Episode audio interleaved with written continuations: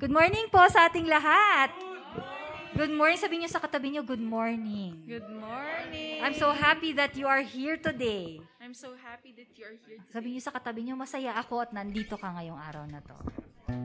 Yan, tayo po lahat ay tumayo. Let's all stand in the presence of our Lord this day. I'm so happy that you're here. Tayo po'y tumayo.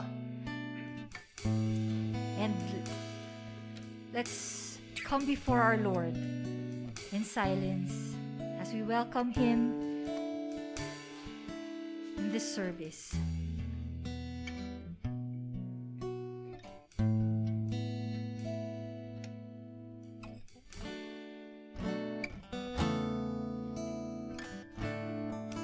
Oh God in heaven, thank you.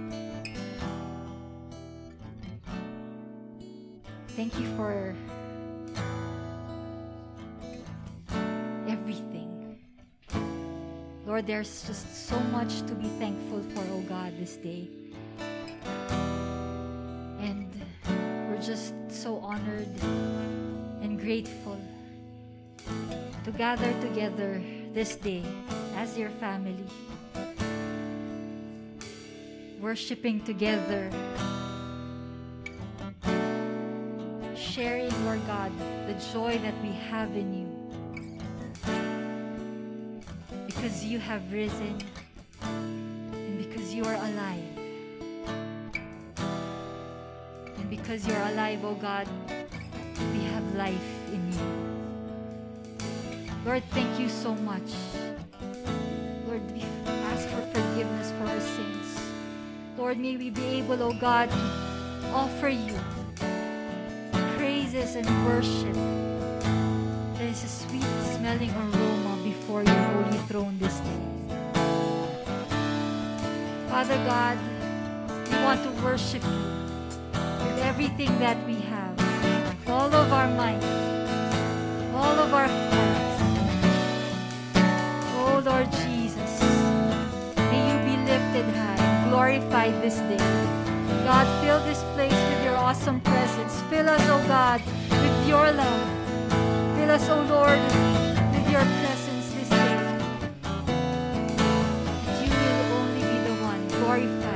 lifted high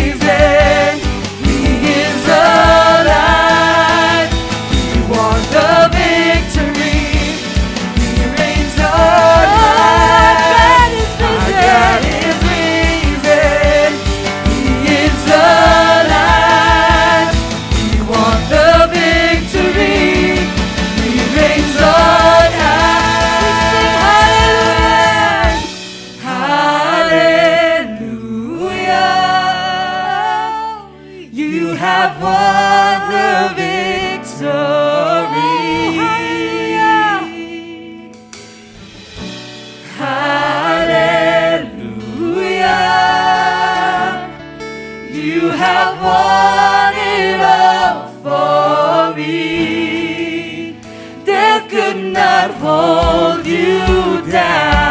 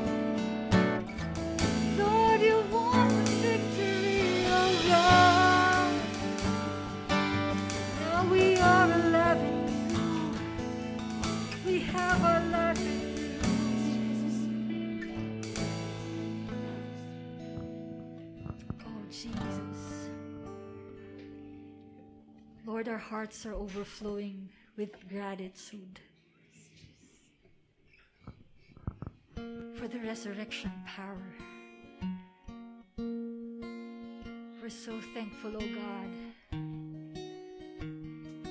that you're alive, that you have risen from the dead.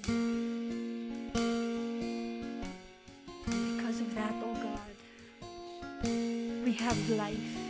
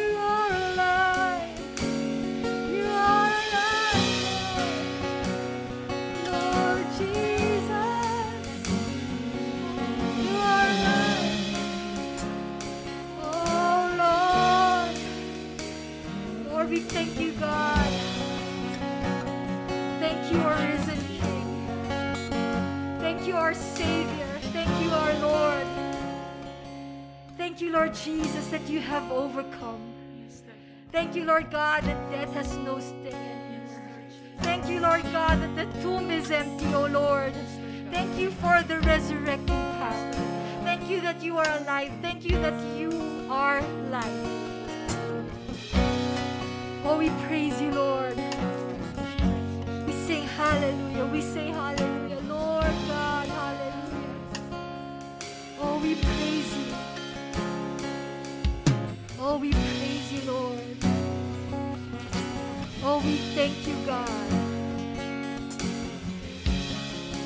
Lord Jesus.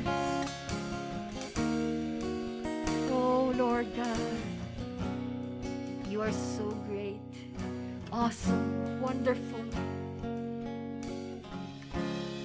Oh, God, we praise and thank you. Everybody say, Jesus is alive. Jesus is alive. Say, Jesus is alive. Jesus is alive. Natin, Jesus He's alive. Jesus is alive. Let's worship the Lord.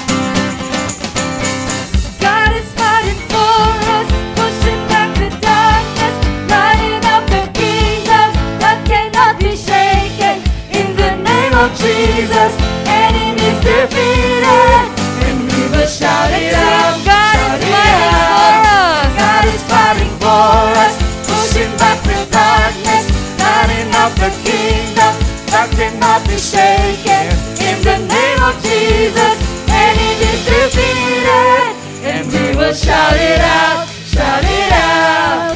I will live, I will not die. The resurrection power of Christ alive in me, and I am free in Jesus' name.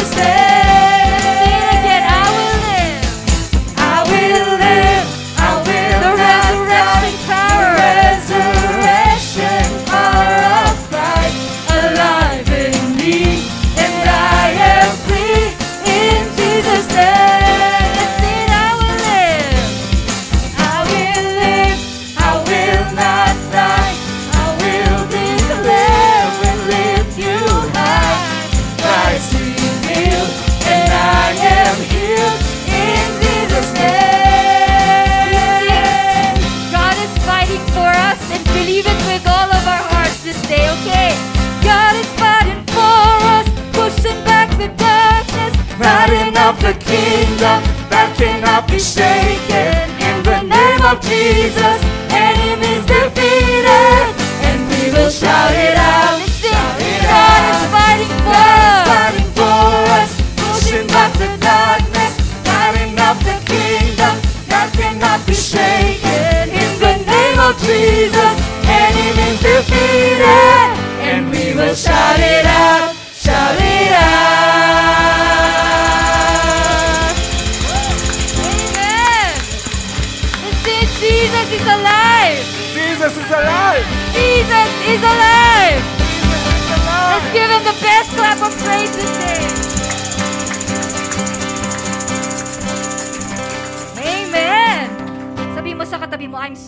happy that you are here today. happy ba nga talaga, di ba? Tapik, tapikin nyo nga yung katabi nyo, tinan nyo kung buhay. Buhay ba? Buhay? Alam nyo kung bakit buhay? Kasi buhay ang ating Panginoon. Amen! Sa lahat ng mga excited makinig ngayong araw na to sa word ni Lord, tayo po ay makakaupo na. Good morning. Today we join together to celebrate life. Imagine with me today as we would be attending the funeral of Pastor Mike Dizon, honoring his life, remembering his memories, and celebrating his promotion with the Lord.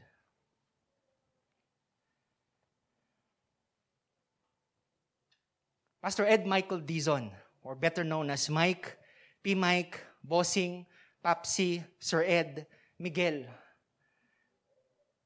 Mike was a devoted husband, a father, a son, a brother, a friend, a pastor, who died unexpectedly on October 29, 2021, at the age of 39, in their residence in Baguio City. Mike is survived by his parents, his siblings, his wife Isel, and his son Matthew. Mike was born in Baguio City on May 2nd, 1982, to Enato Dizon and Evelyn Holarbal. He graduated from St. Louis University in 2003 with a bachelor's in science majoring in accountancy and passed the board, board licensure examination for accounting the following year. Mike worked in the bank as an accounting assistant and then met his wife, Isel, who also worked in the same bank. On May 17, 2009, he married the love of his life and the woman who would complement him, Isel. And after a year, they were expecting a son, which was one of the most important part of his life. Mike then entered the seminary to finish his master's degree in ministry at Philippine Baptist Theological Seminary. Mike was a devoted father, a husband, a pastor. He enjoyed spending time with his family, whether it be lazy days watching Netflix or walks around the mall that ended in the food court, enjoying mommy and Turks, mga simpleng date. Seldom found a dull moment with him as he often found the funny side of life, constantly joking around to the point of people asking, Pasto nga ba ito? The two material things he loved were shoes and caps. Kahit butas-butas na yung brief niya at nag-iba na yung kulay, that's why all his underwears are black. Something you might not know, hindi po siya humihilik pagtulog. Very seldom. Mas matindi po yung ginagawa niya. Umuutot. Umuutot habang natutulog. But these were indications that Mike was still alive. And I guess what most of you would give up just to hear it again. He was an impatient man. Correction. A very, very, very, very impatient man. Probably because he valued time. And how ironic to know that his time is up. He served another local church for 11 years and ended as one of the junior pastors before starting a new church in May 2018. Mike loved God so much and desired that more come to know him and find joy in serving him. He will be deeply missed by his friends, his family, and all who knew him. My dearest family, friends, relatives who are all gathered here, Life is not about the house you live in, the car that you drive, or the money you made. In times like this, we realized that only three things last forever God, His Word, and people's souls. We have all been touched by Mike's life story, and each of us feels this loss deeply. But we cannot change what happened. The important thing is that we learn from Mike's passing and that we know, we need to know about ourselves, about life, and about God. It's never too late. A funeral service is scheduled at 7 p.m. on November 8th at One Bit Christian Ministries in Baguio City. Reverend Idelfonso Abille will officiate. Flowers, donation, and condolences may be offered at their family home at 117 Negilian Road, Baguio City. Join me as we pray. Heavenly Father, today we thank you for the reminder that life is short. That as we look into your word, may we take each fleeting moment as precious. May we use it to glorify you, Panginoon. Truly, O Lord, you are the resurrection and you are the life. We thank you that we can experience it, O Lord Father, and hold on to your promises because all your words are yes and amen. Father, today, you alone be glorified. May your words speak to us. In Jesus' name we pray. Amen and amen. So how did it feel? How did it feel joining my funeral? Bago niyo po sagutin yan, di ba? Good morning, church! Good morning, Baguio City. Good morning, Philippines. Good morning, world. Salamat po sa lahat ng nakilamay. Uh, nakilamay sa aking funeral, di ba? And to all of those you watching today, whether delayed telecast later, di ba? Magandang umaga, magandang tanghali, at magandang gabi sa inyong lahat today. Today we continue our series, our series for the whole month of October entitled, I Am Jesus, di ba? We're in the fifth month, ay fifth month, fifth week ng ating series, di ba? I hope you've been journeying with us, starting with Jesus declaring that I am the bread of life, followed by I am the light of the world. I am the gate. I am the good shepherd. And today, we get to see Jesus declaring that He is the resurrection and the life. Pang lungkot-lungkot nyo pa rin. Buhay pa po ako. Magic. Di ba? Well, today, going back to the question, di ba? How did it feel? How did it feel attending a funeral service of someone you loved? Wow. Assuming. Di ba? Did it feel weird? Were you, medyo na-sad ba kayo? Did it sink in in your head? Did it give you deep realizations na pwedeng ako yun ah? Pwedeng ako yung pinaglalamayan? It make you realize that life is indeed short? Or better yet, are you ready to die? You see, all of us are gonna die. Yung tanong doon, papaano at kailan? And if you have synced in your head or properly answered that question, then I guess you're okay. Sabi nga nila eh, everyone wants to go to heaven. Amen? But no one wants to die getting there. Today we look upon God's word for encouragement and even for rebuke. When Jesus said, I am the resurrection, do we believe the words that he said? Can we be like Martha and say, I believe you, Jesus? Ang lungkot nyo talaga. Di ba? Probably, dahil bukas, uh, araw ng patay. Tama? Tapos, kin- next year, araw ng kaluluwa. I read a post, I think it was by Ate Glenn that said, uh, uh, dahil sarado yung mga sementeryo ngayon, hayaan mo naman sila yung dumalaw sa inyo ngayong undas. Di ba? Ang saya-saya pag ganun. Ha? Kaya ngayon, ganda daw magnegosyo ng sementeryo. Di ba? Negosyo kayo, sementeryo, tapos yung tagline nyo ng sementeryo, eh, darating yung araw, mapapasa amin din yung katawan mo. Oh, di ba? Ang ganda. Ang ganda nung tagline, sementeryo pala. Di ba? Kala mo, pag nanasa sila sa'yo, hindi. Habo lang nila yung katawan mo. You see, death is no respecter of time or place. It can strike at any moment, at any time, to anyone, especially when you least expect it. Death is inevitable. You are going to die.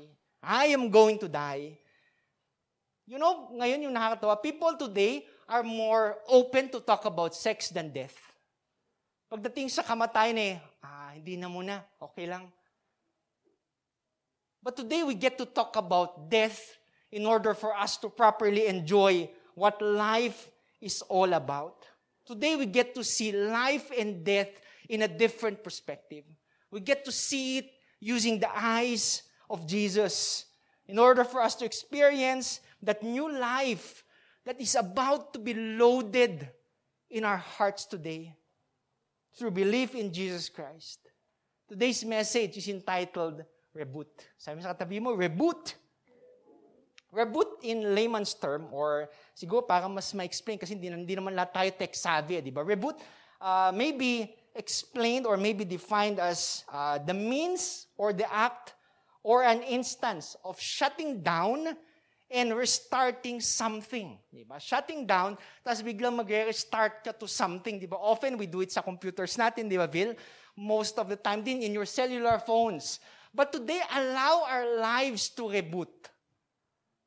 Allow our lives to shut down in order for us again to restart and to, reso- and to reset, in order for us to reload in our minds, in our hearts, in all of of who we are, our software. Our software that God designed for us, a life everlasting that He promised. Join me as we look in John chapter 11, 25 to 26, and explore Jesus as the resurrection and the life. So today, we invite everybody who can stand up and read to please join me as we give honor to the reading of God's Word.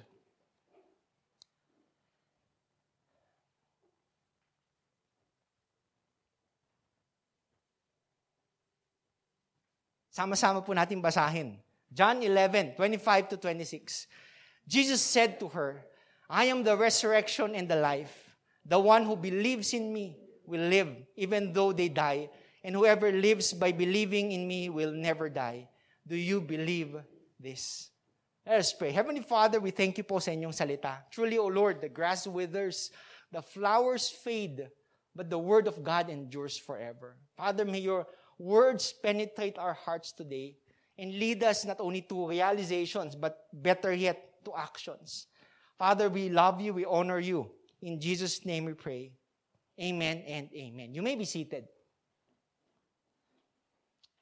Parang hindi pa rin kayo get over. Kulang na lang yata, ikot muna ako, tapos kapahin niyo ako. Buhay pa po ako, di ba? Di ba? Eh, nakakalungkot lang, di ba? Minsan ka lang mamatay, ganito pa. Di ba? So, well, I'm happy to still be alive. Well, looking at our passage of Scripture very quickly, pag tignan nyo yung account natin in the book of John, yung maganda eh, habang tumatagal, like uh, when Jesus declared that He was the bread of life, when He declared the light of the world, bread of life, light of the world, the gate, uh, and then the good shepherd, tapos ngayon the, life, the resurrection and the life, di ba? It progresses. Pero yung common thought that we're pulling to is the same life in Jesus Christ, diba? That eternal life or that salvation that we enjoy knowing Jesus Christ in our life today. Yun yung main thought. And Jesus Christ, jumping on to this passage of scripture, He did not give resurrection. He did not give, he did, he did not just give resurrection. He did not just give that new life, Carl, but He made bold statement. He declared something that he alone can declare. He said that, I am the resurrection and the life. Alam mo ngayon, when I ask you today, lahat kayo pwedeng sabihin yan eh. Si Christoph, si Angeli, si, si, si PJ, pwedeng sabihin that, I am the life and the resur- I am the resurrection and the life. Everyone here able to speak can declare the same statement. Pero mo, there's something unique about Jesus. Si Jesus lang yung sinabi niya tapos pinatunayan niya. He told that he was the resurrection and the life. And after that, he also proved it. Karamihan sa atin, pwede nating sabihin, pero hindi natin kayang patunayan eh. Jesus did two things. He declared it and then he proved it. That tells so much, that, that gives us so much truth in our life. How if you've, if you've been a believer for the longest time, resurrection happens today. Resurrection happens the moment you encounter Jesus Christ in your life, making Him Lord and Savior. Amo, nagkakaroon lang ng full completion when Jesus comes back for the second time. Pero ngayon, do you experience that life that Jesus is offering you? Totoo bang nabubuhay kayo muli? Lalo, I remember when we did uh, a baptism ritual, di ba? A baptism in this church, di ba? When you get baptized, you get dipped in the water, di ba? Uh, uh, Ron, pagka-dip sa inyo ng water, iaahon, sa iaahon ka, di ba? Death to sin and alive in Christ. It signifies death and then life. Pero ngayon, pag titignan ko yung mga mukha nyo, parang walang buhay. Hindi ba kayo dapat yung pinaglalamayan? Isn't it ironic when Jesus said that I am the resurrection and I am the life? And yet today, so many people do not really experience life so abundant. So before we get into details, di ba, yun yung overview, let me give you the setting, di ba? Para naman maalala nyo kung anong nangyari. Dito nangyari dito, a couple of days ago, before Jesus declared this, Jesus was in a different place. Tapos binalita sa kanya na may sakit yung isang taong mahal na mahal niya, Tita Colleen, by the name of Lazarus. Four characters lang. Ito yung tandaan nyo, Jesus, Lazarus, tapos maghintay tayo ng dalawa pang character. Lazarus was sick. Yun yung binalita kay Jesus, di ba? Because he was sick, di ba? Parang sabi niya, uy, may sakit yung isang taong close sa'yo. Di ba? Binabalita pag close sa'yo. Pag hindi mo naman ka-close, bakit pa nila sasabihin, di ba? And, and when Jesus heard about this news, he was saddened. Siyempre, mahal na mahal niya si, si, si Lazarus. And a couple of days after, binalita sa kanya that Lazarus died. I like what Jesus said in the following verses. Ito yung sinabi ni Jesus, the sickness will not end in death. You see the declaration of God? The sickness, this sickness will not end in death. No, it is for God's glory so that God's Son may be glorified through it. Even to the point, ang ginawa ni Jesus, di ba dapat nagmamadali siya ni Srin, pabalik sa kanyang kaibigan. He delayed himself for two days. Isip mo, bakit kaya? Bakit kaya kailangan niyang i-delay yung pagpunta niya kay Lazarus?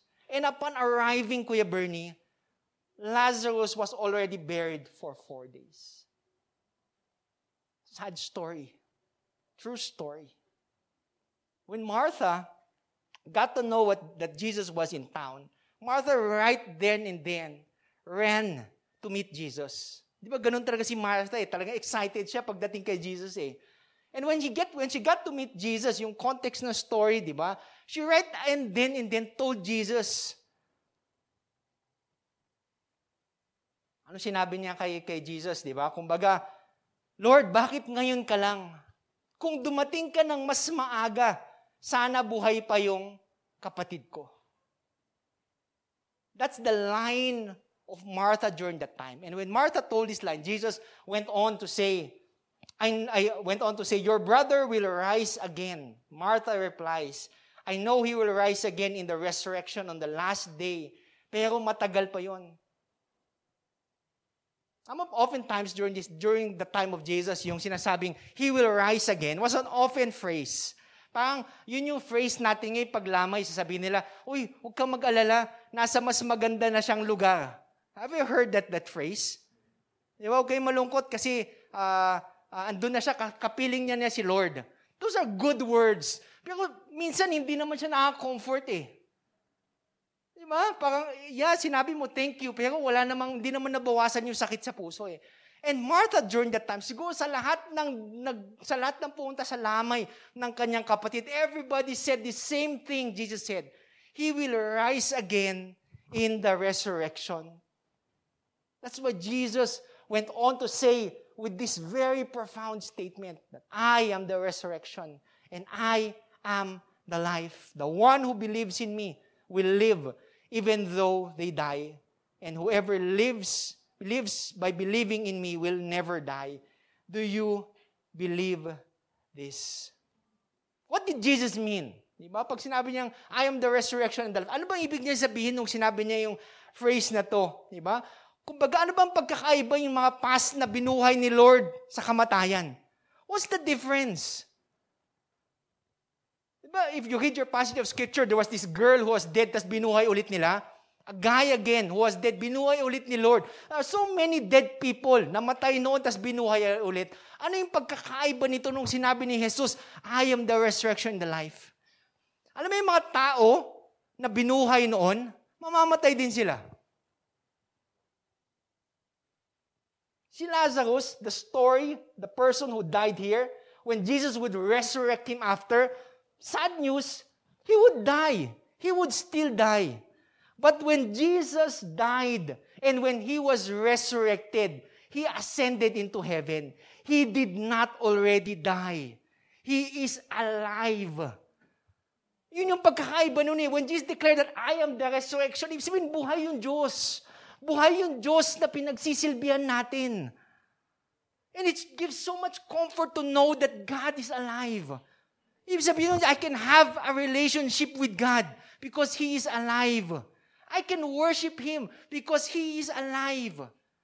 He can move in my life because He is alive. And oftentimes we like to focus on our resurrection and our life, but we forget that Jesus declared it upon Himself. That He is the resurrection and that He is the life. Ah, napakagulo ba? It's, ako, I, I, ito, simple lang eh. Alam mo, when you're talking to somebody, uh, it's hard to win somebody for Christ. Believe me. Di ba? Napakahirap eh. Convince na, oh, maging kristyano ka. Dapat maniwala ka kay Jesus. Napakahirap. Pero ito yung tanong ko, napakasimple. Kung maaaring naglalakbay ka sa isang daan, tapos biglang humiwala yung daan sa dalawang, dalawang, dalawang daan. Di ba? dalawang daan two roads. Yung isang daan may patay, yung isang daan may buhay. Kanino kayo magtatanong? Sa taong patay o sa taong buhay? Taong buhay, common sense. And that's the same thing with being a Christian. We follow the road and ask God about it because we believe that God is alive. Would you rather ask somebody who's been dead ilang taon nang ago? Isang tao, hindi ka naman, hindi ka naman kayang sagutin. But would you ask a living God? That's how important is it, is it to declare that Jesus is alive in our life. The resurrection that we talk about today is a fact. Hindi siya katang-isip, hindi lang siya gawa-gawa ng mga tao noon. It's something that really happened. Alam mo bakit? Once you believe in the resurrection, that's where your faith lies on. Doon siya nakapatong eh. The death and resurrection of God. If Jesus just died and did not resurrect, anong kwento ng pananampalataya mo? We can believe that one day we would rise again and live because Jesus did it and He promised it to you. Yun yung value ngayon eh. That's, that, that's the value of realizing the declaration of God in your life.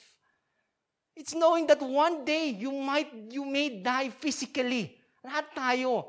But it's so good. It's, it's, it's a promise, it's an assurance to know that one day we will all rise up again and be with one another and celebrate life. Jesus makes the claim I am the resurrection and life.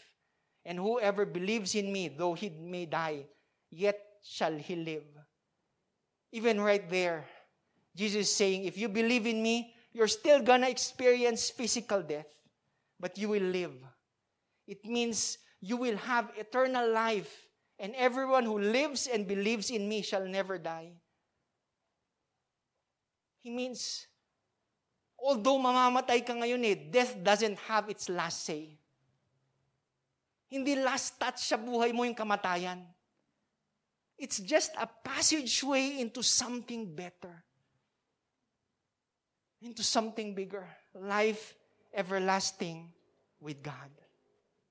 John Ortberg said, Death is the prerequisite to, rec- to resurrection, the new life God intends for us.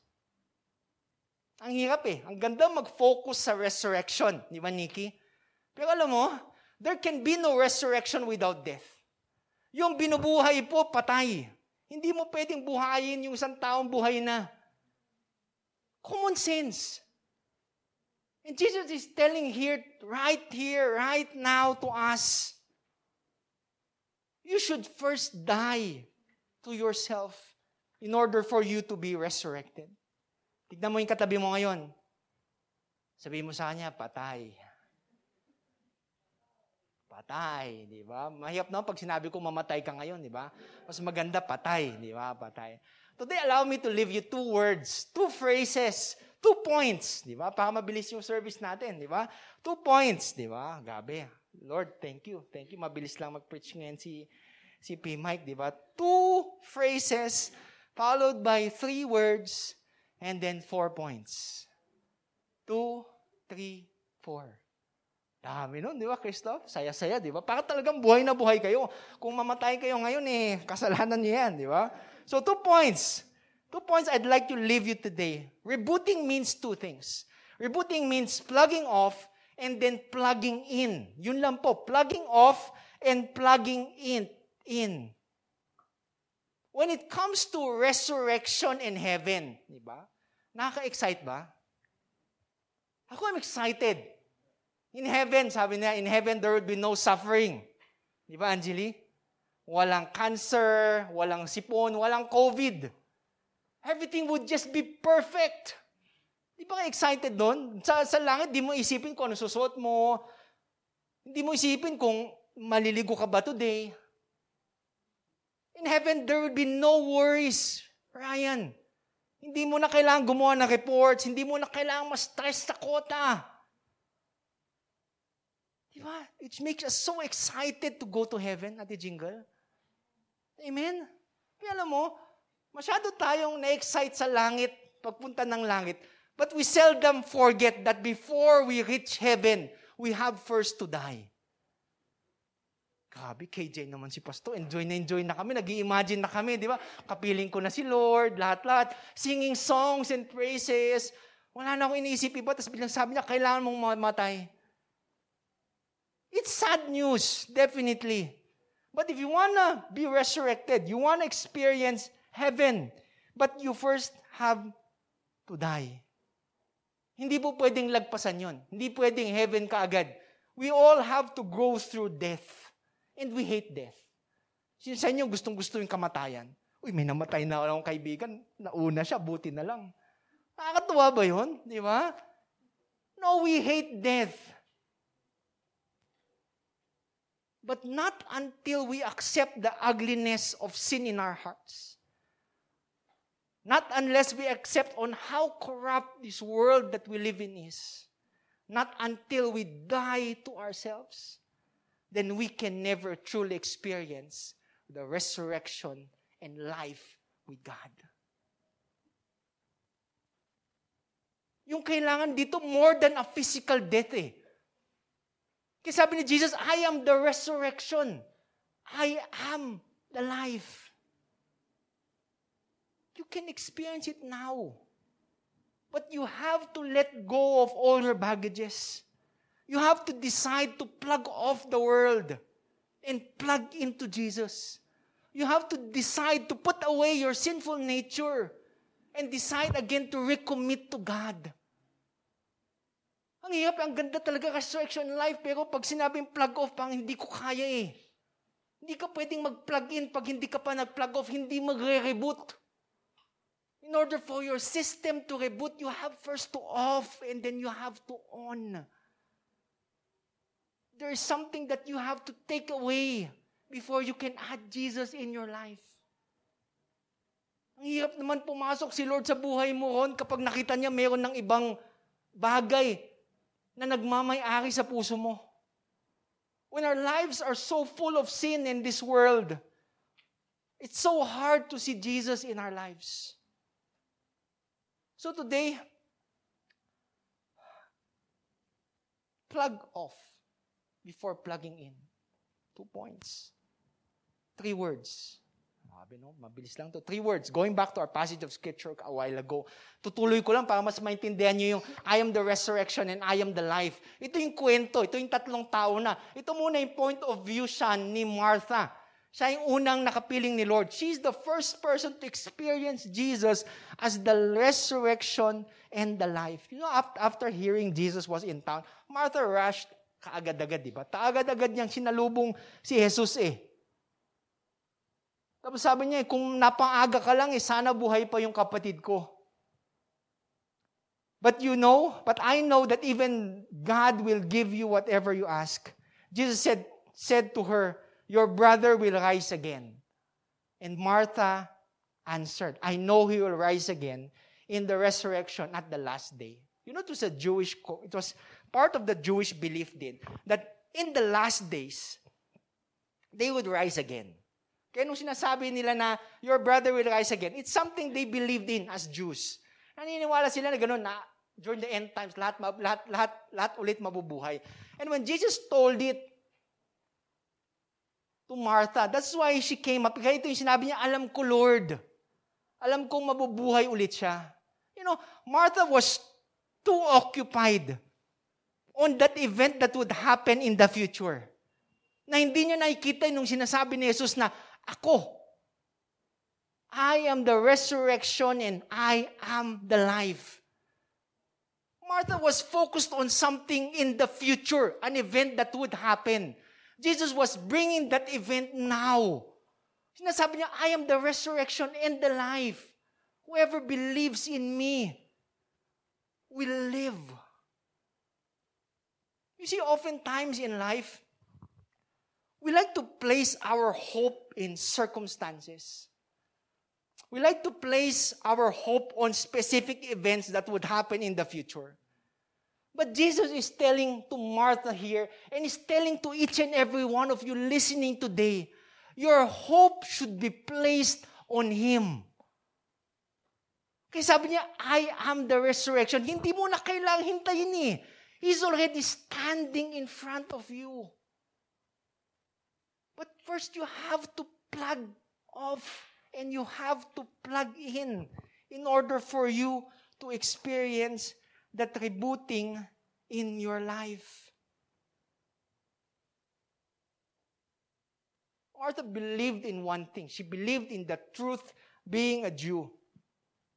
Na alam niya, one day, babangon din, babangon din tayong lahat. How much one thing to believe in something, it's another thing to experience it. Yung bang tao naniniwala eh.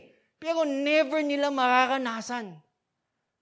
Jesus was telling, transition yourself. Hindi nyo lang paniwalaan, pero dapat nangyayari na sa buhay nyo. They don't wait till you die in order for you to experience eternal life. Eternal life can be experienced now and forever when you want to try to experience life everlasting today, you would see life in a different perspective. You would value life. You would dedicate more of your time towards serving Him, to loving Him, and glorifying His beautiful name. See, that's one thing that Martha needed. She needed to plug off.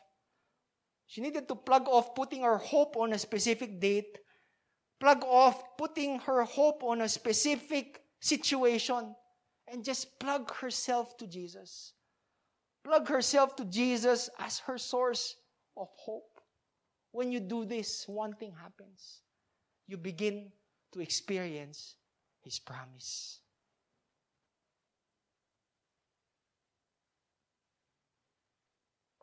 Kayo ah. You know in the Bible that you hold, the Bible that you read every day, there are approximately 8,810 promises written for each and every one of us. Kahit magbasa ka ng tatlong pangako every day, eh, hindi mauubos eh. 8,000. Can you imagine, Kuya Bernie? 8,810 promises written in the Bible. I bet you can't memorize 10. 11, 12. You see, we're sitting on promises when we ought to be standing on them.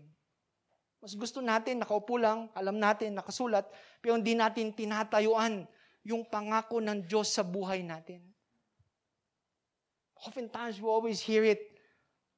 Are you ready to plug into Jesus? It's one thing to know His promises. It's another thing to experience it in your life. Ano mas gusto nyo?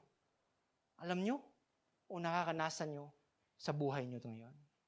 Today, experience it reboot. Second character we're about to look at today is the life of Mary, di ba? So after Martha, si Mary naman, di ba? So tapos na si Martha, si Mary naman nung nabalita niya doon si Jesus, she also went to Jesus. And she said the same line. Martha said, kung andito ka lang ng mas maaga, Jesus, sana buhay pa yung kapatid ko. You see, for Martha, it was something that she had to realize. It was it's something that you have to realize that the resurrection can happen now. Pero pagdating kay Mary, it was something different. Si Mary kasi masyadong emotional eh. Di ba siya yung umiyak pa siguro dahil namatay yung kanyang kapatid. She needed comfort. She needed Jesus. That's why ito yung memory verse nyo palagi, di ba? John 11.35. Ito yung favorite verse nyo siguro aside from John 3.16 and Genesis 1.1. Di ba? John 11.35. Memory verse. Jesus wept. It showed a different side of Jesus eh. Diba? It showed that emotional side of Jesus. It showed Jesus being human. It showed Jesus being one of us. Handang makiramay. Ready to comfort us in any situation given. But I'd like to go back. Nung sinabi ni Martha, eh, Lord, kung andito ka lang ng Mary and Martha, kung andito ka lang ng mas maaga, sana buhay pa yung kapatid ko. I'm gonna think, look at this passage of scripture. Oo nga naman, bakit kaya nag-delay si Lord? Yung maisip? Bakit hinayaan niya pa ilang araw in order for Lazarus to die? You know, he didn't have to be there. Alam mo, if you read passage of scriptures before, may mga tao na sinabihan lang niya gumaling eh. Long distance healing. PJ, kayang gawin ni Lord yun. Just an utter of His words and it would be done. He healed the blind. He did a lot of things. Pero bakit in this instance, in the life of Mary and Martha, why did He delay? Most of you today, pang inisip nyo, o nga, ganun din sa buhay ko eh. Daming delay. Delay sa promotion, delay sa finances, delayed sa lahat. And oftentimes we think delays are God's means to show us that He doesn't love us. Sometimes we think delays happen in our life because God is so distant. Yung di na natin siya nakakanasan. All of us today, one way or another, experience a set of delayed delays in our life today. You've been waiting. Probably you have a family member na may sakit, tapos lumala. Lord, bakit? Nag-church naman ako araw-araw. You haven't met your quota for the previous months. Lord, bakit? Haven't did the sale, lost your job, decreased hours in work, recently contracted the virus. Bakit pa tagal kumilos si Lord? And all of a sudden, you look at your seatmate, you hear your neighbor, tapos sila dire-diretso eh. Life is a bed. Ang ganda ng buhay pagdating sa kanila. Pagdating sa'yo, zigzag detour, lahat-lahat. But delays happen for a purpose. There is a purpose for every delay that happens in your life. Amo si Jesus, He delayed Himself. Pero kanina, di ba sinabi ko in the previous verses, God knew that Lazarus will die. Pero sabi niya, he will not die. This sickness will not end in death. But so that the glory of God may be seen. It's so hard to see God's be glorified in our lives to suffering. Ang hirap maghintay eh. Gusto natin lahat silver platter sineserve sa atin. But during delays in your life, God has a purpose. God is up to something. God is preparing you for so much. God is preparing you for something better. Ano yung delay nila kay Lazarus? They were expecting healing ni Srin. Ni-expect nila pag pagaling ni, papagaling ni Jesus yung kapatid nila. You know what happened? They got something better. Hindi lang healing eh. They got the resurrection. They saw a miracle. They saw a sign. They saw Jesus himself claim that he is the resurrection and the life. Mary needed rebooting. Mary needed to plug off and then plug into Jesus to experience not only His promise, but better yet, His presence. Oh, marami ngayon eh, alam nila yung mga pangako ng Panginoon, but they want to experience God in a whole new level. A presence that comforts us and assures us that we are never alone in those delays and disappointments of life. A Christian boy attended a revival movement. And in that revival movement, EJ, he received the Lord as his personal Savior and Lord. Pagdating niya sa bahay, pagdating niya sa school, people were asking him, di ba? Kinakausap ka na ba ni Lord? Do you hear from Him? Better yet, how sure are you that you are saved? I guess some of you today have the same question in mind. Paano nga ba ako na, paano, how sure am I that I'm saved? Faith? Pero parang di ako sure ah. The little boy found the perfect illustration. Have you ever, uh, have you ever tried fishing? Siyempre, hindi kasi social yun, di ba? Have you ever tried fishing, sabi ng boy? When you go fishing and you cast your rod, shok, tsak. Paano mo nalalaman na may isdang nahuli? You don't see it. You don't hear it. But you feel the pull of it. Ganun din sa buhay natin yung pagiging kristyano. God's presence, God's presence, Pastor, you keep on telling, but I can't see it. I can't even hear it. But there's something in your heart that pulls. That God pulls you closer to Him. You know that silent push na unti-unti, just like fishing, Kuya Bernie, unti-unting alam mo lumalapit ng lumalapit eh. You may not see it, but you know it's there. You know God is constantly pulling you towards Him. Can you feel that pull in your hearts today? Can you feel the presence of God? Better yet, are you ready to plug into Jesus? You see, it's one way, it's one thing to know His presence, it's another thing to experience it. Reboot. Lastly, ito pinaka-last na. We look at the life of Lazarus. Kahit patay na siya, That's important. When look at the passage of scripture, sabi niya, di ba? And Lazarus was dead four days. Apat na araw na po siyang patay. It, it gives so much significance to know that in those four days. Alam mo paniniwala nila noon? For three days, yung kaluluwa ng tao, iikot. Iikot sa katawan. Andun lang siya sa may, sa may tomb. Iikot yung kaluluwa, kaluluwa. So, Jesus was saying, Pagdating ng four days, pag nakitang naaagnas na yung katawan, lalayas na yung kaluluwa. Jesus waited for four days.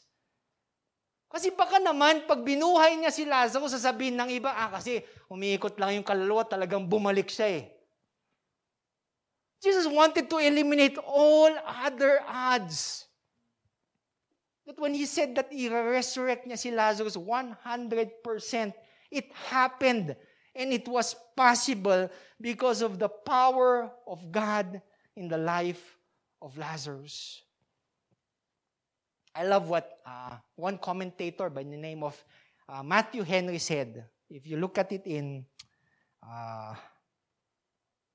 last verse 43, when he said this, Jesus called out in a loud voice, Lazarus, come out.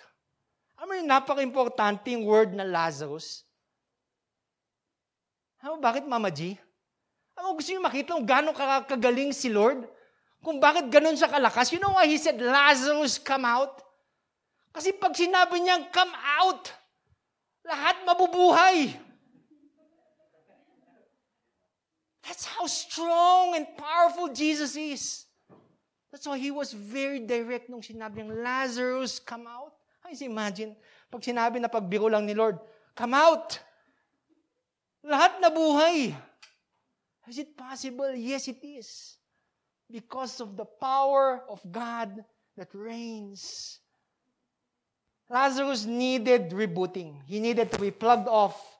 He needed to experience death in order to be plugged into Jesus. Plugged in to experience Jesus' power.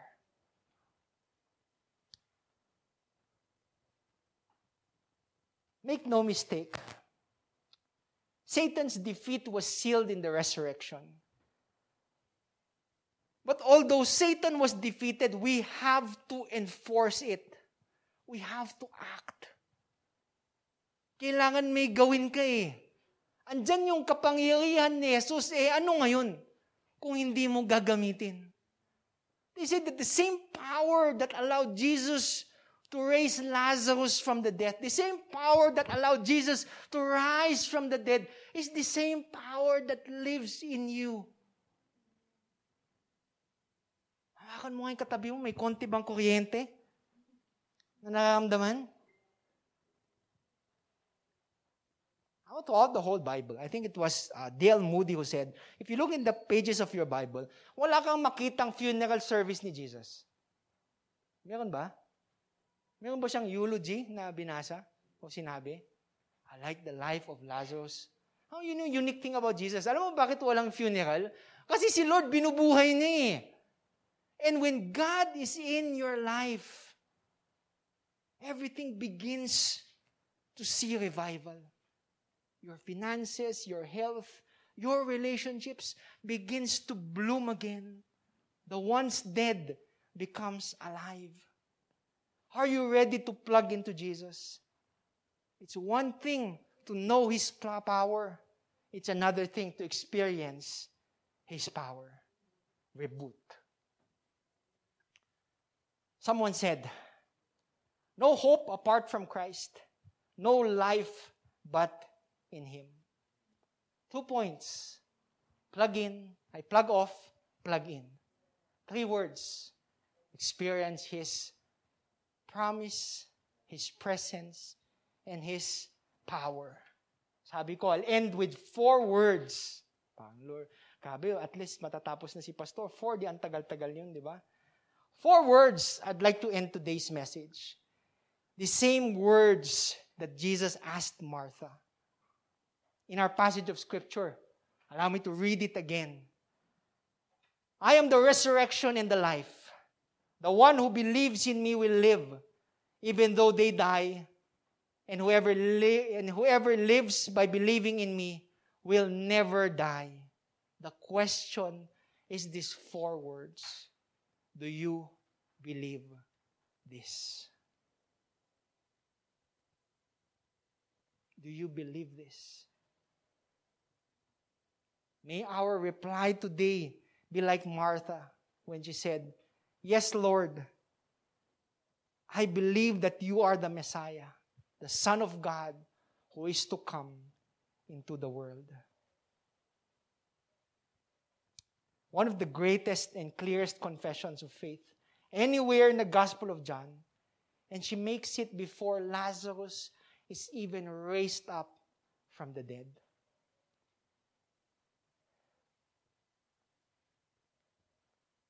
Today, as we look upon this passage of Scripture, looking at our life in general, do you believe everything that was said today? This story of Jesus not only reminds us of his resurrection and life, but also of our resurrection and our life. Let's take a moment of silence and pause before God. Allow us not, to, not only to know this passage of Scripture, but better yet, experience it in our lives today.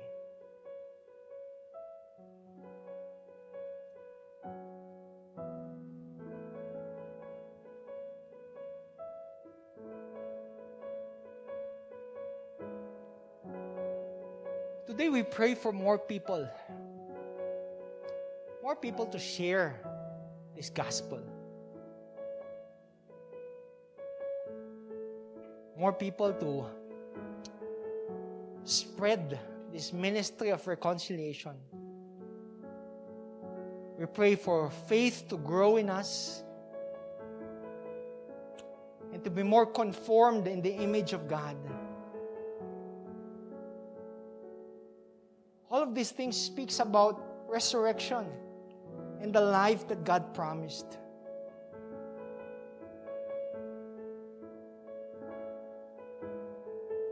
We like God to take away our pain, our brokenness, our sufferings.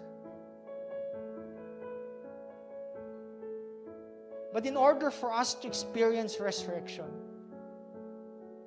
we have first to die to ourselves. We have to put to death all those pieces which causes anxiety and stress in our life. Taking away sickness, taking away world hunger, means taking away unforgiveness and hatred also in our hearts. We have to die first in order to experience life. A reboot that can happen in our lives as we plug off and decide to plug in. We want all the good things in heaven. We want a worry free life. But we have to let go of the fears that we have in our hearts.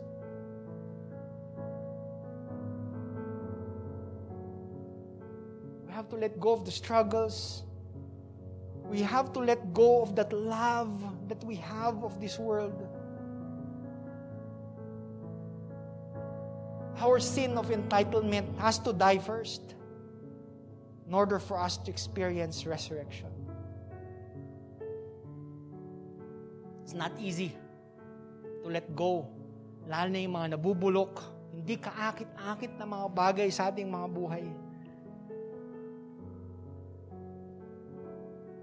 But because Jesus is our resurrection, and because Jesus is our life,